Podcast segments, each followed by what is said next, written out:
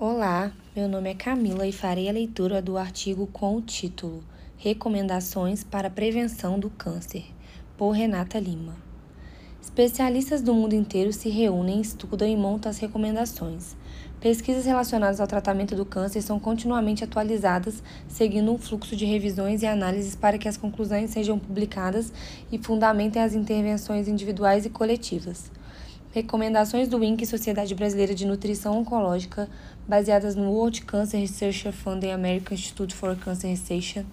Ter um peso saudável, evitar acúmulo de gordura na região abdominal, ser fisicamente ativo, consumir uma alimentação rica em cereais integrais, vegetais, frutas, leguminosas, mínimo 5 porções por dia de frutas e verduras, limitar o consumo de fast food ou os processados ricos em gorduras, amidos e açúcares, limitar o consumo de carne vermelha até 3 porções por semana e evitar carne processada, limitar o consumo de bebidas açucaradas, limitar o consumo de bebidas alcoólicas, não usar suplementos para prevenção do câncer, atender às necessidades nutricionais com a alimentação.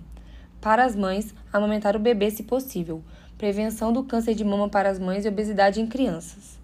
Todos os sobreviventes do câncer devem seguir essas recomendações de prevenção, receber cuidados nutricionais e praticar atividade física sempre que possível. Fonte Diet Nutrition Physical Active and Cancer